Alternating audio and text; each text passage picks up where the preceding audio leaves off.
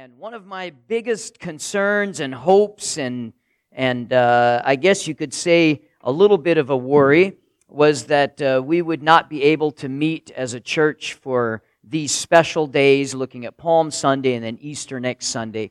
And that looks to be the case, but uh, that doesn't mean we can't celebrate it. I had a great conversation uh, with one of our church members yesterday, uh, along with the fact that uh, just because uh, we can't be together does not cancel anything out. Easter is not canceled. Uh, Palm Sunday is not canceled. We can still celebrate the resurrection and, and celebrate what Jesus Christ did for us. So, well, today I want to talk about this subject of Palm Sunday. Luke chapter 19 is where we'll be at this morning.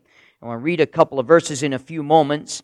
But uh, being Palm Sunday, today is a day that is marked by people flocking together to honor the Messiah. And then I was thinking today, here we are in 2020, thank you, we are uh, marking this day that celebrated everybody coming together to celebrate Christ. Today we're celebrating it by social distancing. But as I said, we can still lift him up and honor him uh, despite uh, the situation of where we're at.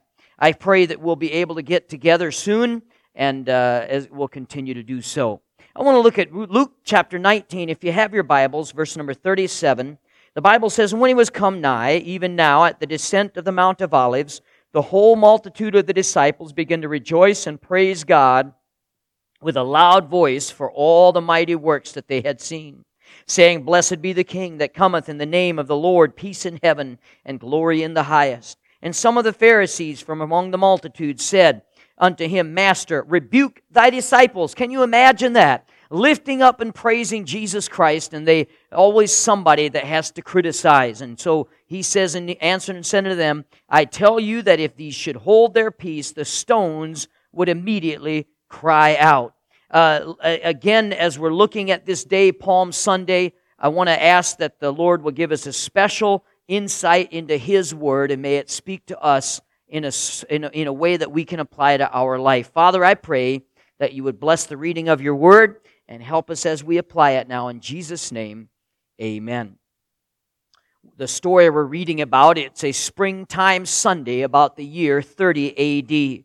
Jerusalem is crowded with pilgrims, people who are coming all over, uh, from all over the world. They're, uh, they're not only filling up Jerusalem, but the neighboring villages as well news has spread among the crowds that Jesus was coming. He had commandeered the use of a donkey colt, and he is about to march into Jerusalem. A great multitude is coming forth to meet him. Now, Jesus had sent two disciples to get a colt for him, and we didn't read that part of the scripture this morning, but I'll point out a couple of verses because this colt is a marvelous picture of the Christian life. First, we see it had to be redeemed. In verse number 30 of Luke chapter 19, the Bible says, uh, and saying, Go ye into the village over against you, in the which at your entering you shall find a colt tied, whereupon never yet never man sat. Loose him and bring him hither. Uh, the law of Moses in Exodus chapter 13, verse 13, the Bible says, Every firstling of an ass shalt thou redeem with a lamb, and if thou wilt not redeem it, then thou shalt break his neck this colt had to be redeemed. Secondly, he had to be released. He was tied to a post. He had life, but he was not free. He did not have liberty. It was still in bondage. Jesus told him, if anybody asks you what you're doing, you just say the Lord hath need of him. And so uh, that wasn't all, though. They brought this redeemed and this released colt to Jesus, and then it had to be ruled. Uh, if, if it had not been released, at which it was released, but it had not been released to kick up its heels and run off uh, to its own freedom. No, no. It was brought under the authority of the Lord Jesus Christ. The disciples, the Bible says, cast their garments upon the colt and they sat Jesus thereon. It surrendered its will to him. Uh, he, it went where he wanted it to go. It did what he wanted it to do. Listen, now today, uh, the exciting thing is that the only job this colt had was to lift up Jesus Christ so that everybody might be able to see him. And isn't that a great picture of the Christian life? We also are redeemed from our lost condition. We are uh, released from the clutches of sin. Now we are to be ruled by the one who has redeemed us. 1 Corinthians chapter 6 verse 19.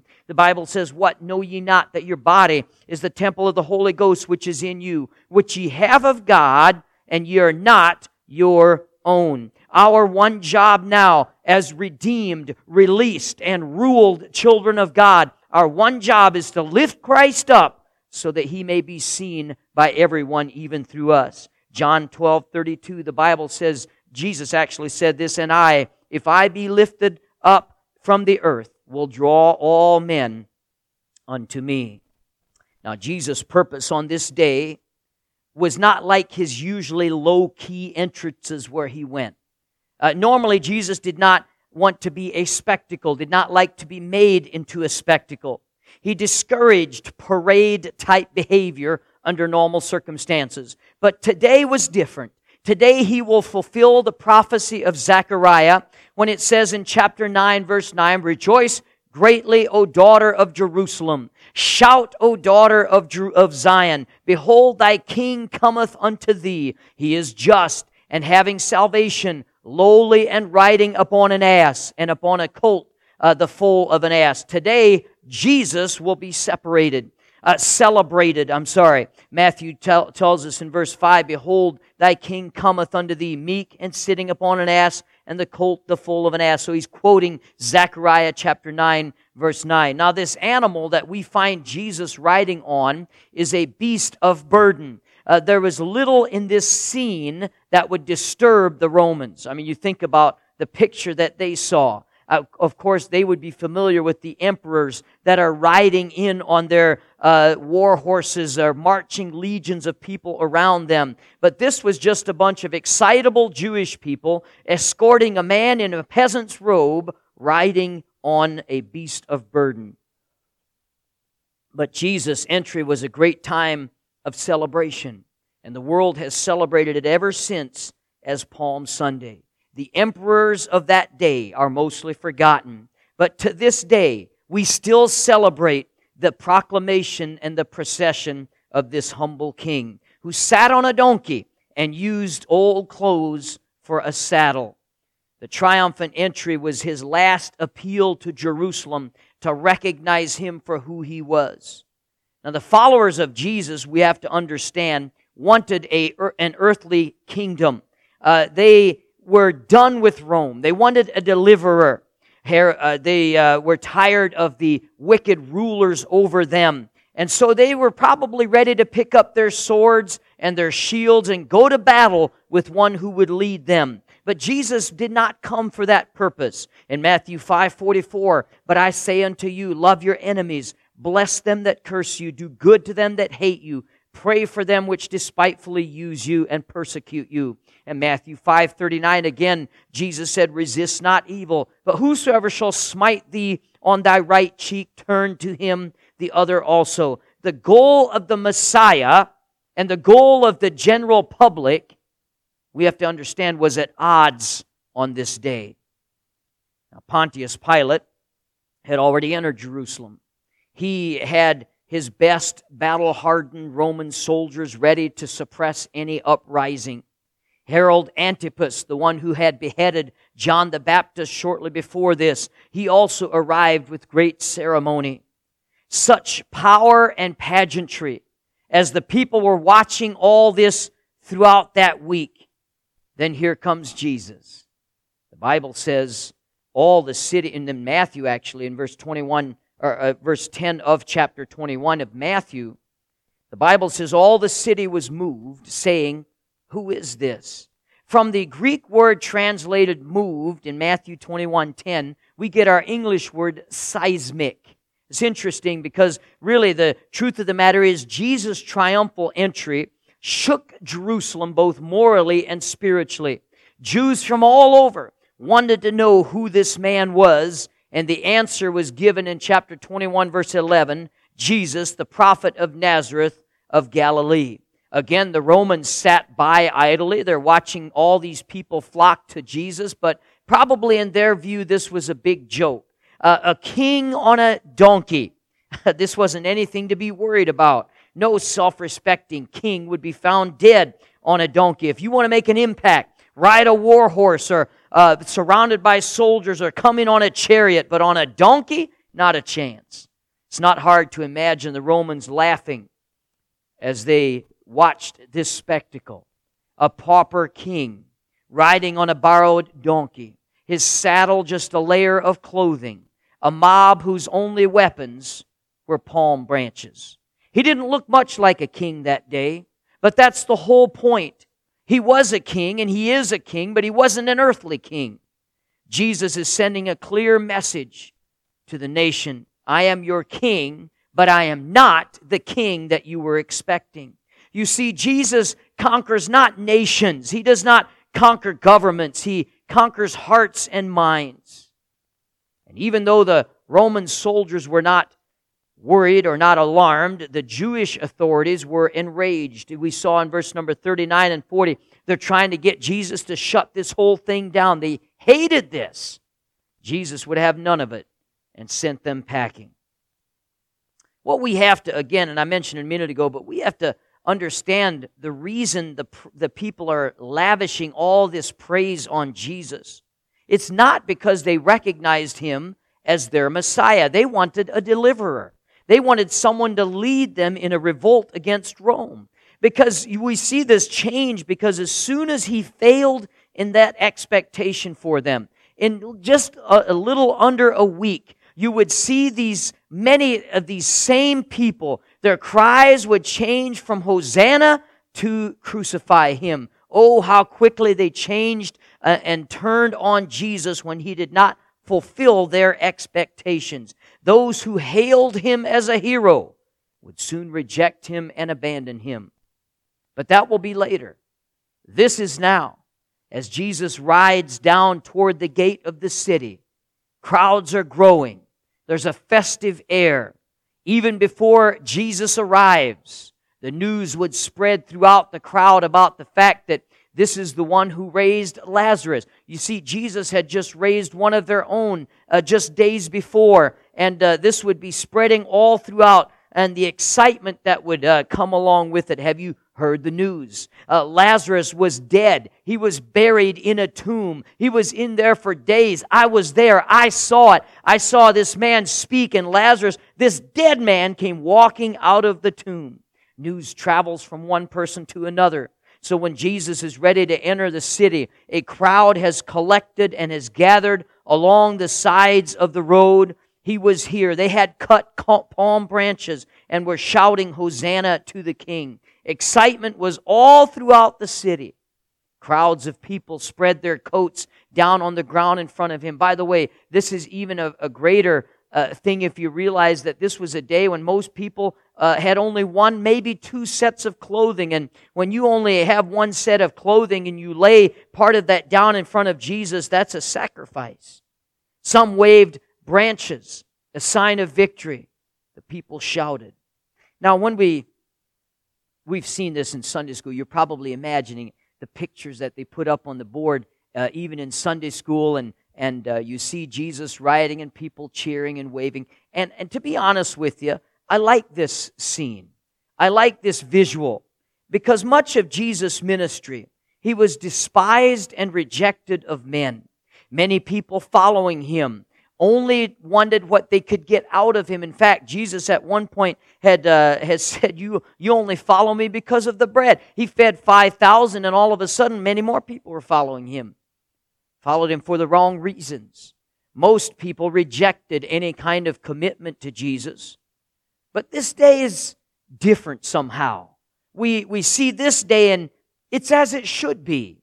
Jesus is getting praised. He's getting adored. And, and I don't know about you, but when I look at this story, I just, I almost have to think it's about time. All the, all the uh, negativity in his life, it's about time that Jesus is praised like this. Jesus sees it all. He sees loving faces. He sees the angry faces of the Pharisees, probably the anxious faces of the apostles. The crowd is trampling almost upon one another when all of a sudden the whole procession stops. Let me ask you a question on in your mind as you picture this scene, as you picture the uh, all the people, the cheering, the shouting, and the, uh, the, the, pageantry of it all. Jesus is walk, uh, riding on this donkey down the middle of the street, and the people are cheering for him. As you see this in your mind's eye, what do you picture or what do you imagine that Jesus is doing? I, I go to parades once in a while, and maybe we picture him like those people that are sitting on the back of a convertible.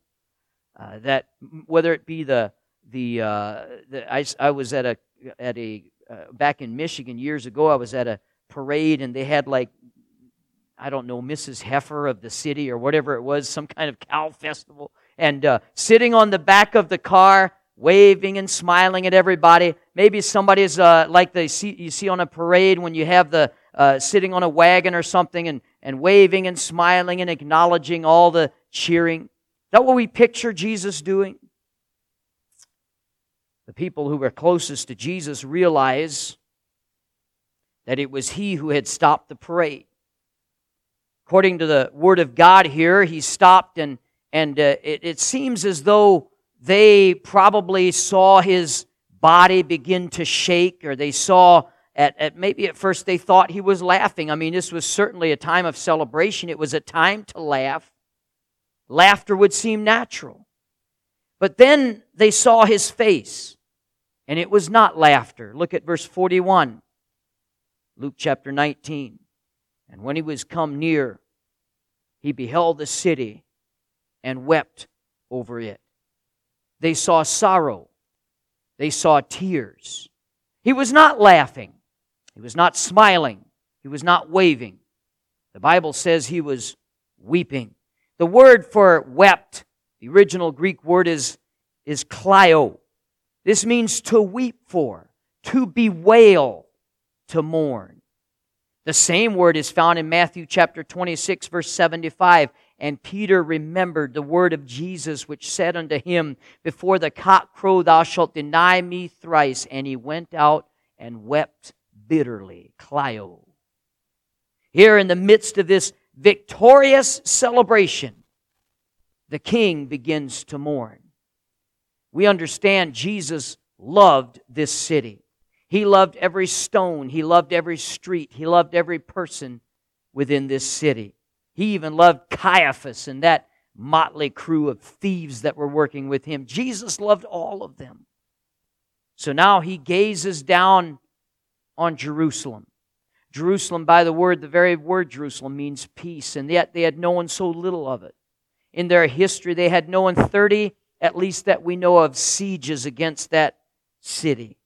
Now, here Jesus is himself. According to Isaiah chapter 9, verse 6, he is the Prince of Peace. Yet, this is uh, who they were about to cast out and crucify. How blind they were. Verse 42, when he's weeping and praying over them, he says, This thy day, this was their day. He was the Messiah. He was the King of Israel. Yet, in the blindness of their own thinking, listen now, in their own desires, they rejected what he had to offer because they were only after what they wanted.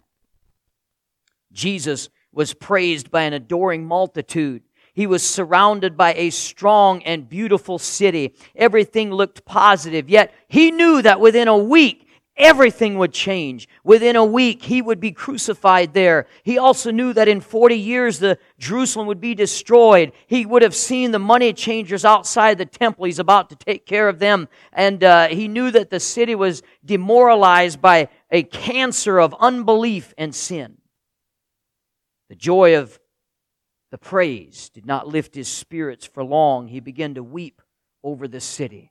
How great was their blindness. He says, If thou hadst known, even thou, at least in this thy day. His cry, most of all, was for the fact that they did not recognize him as their Messiah. They wanted somebody that would free them from Rome. He may not be here to set them free from Rome, but He can set them free from their sinful condition. He can give them a home in heaven. What He had for them, don't miss this, was so much greater than what they thought He could offer them. But they didn't want what He could offer them. Oh, friend, today the plea is the same. Jesus Christ can save you, He can change you. He can set you free. And yet, so many reject Him.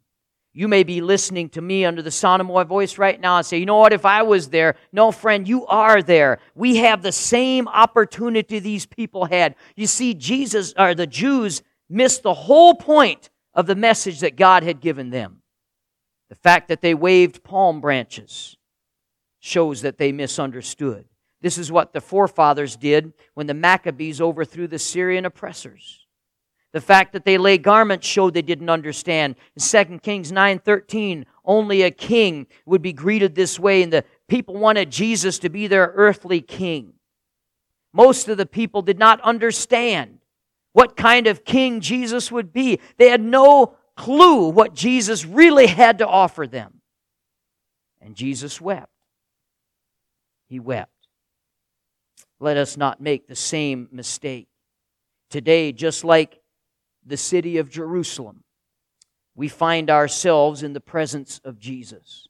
I like the fact that though we may be separated by social distancing, social distancing will never separate you from your Savior. He's always present. Whether in the presence of two or three witnesses, he or uh, two or three, he is always found there. I wonder what he finds as he looks out onto our faces, as he observes our life? Does he find people who are concerned about temporary things? Does he find people who are busy doing their own things so much that they never bother to consider what is eternally important?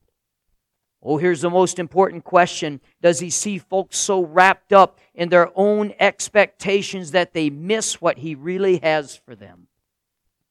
It amazes me today as you look around uh, just at, at mankind in general and the expectations that people have of Jesus. And it's what he has for us is so much greater than many people's expectations of him.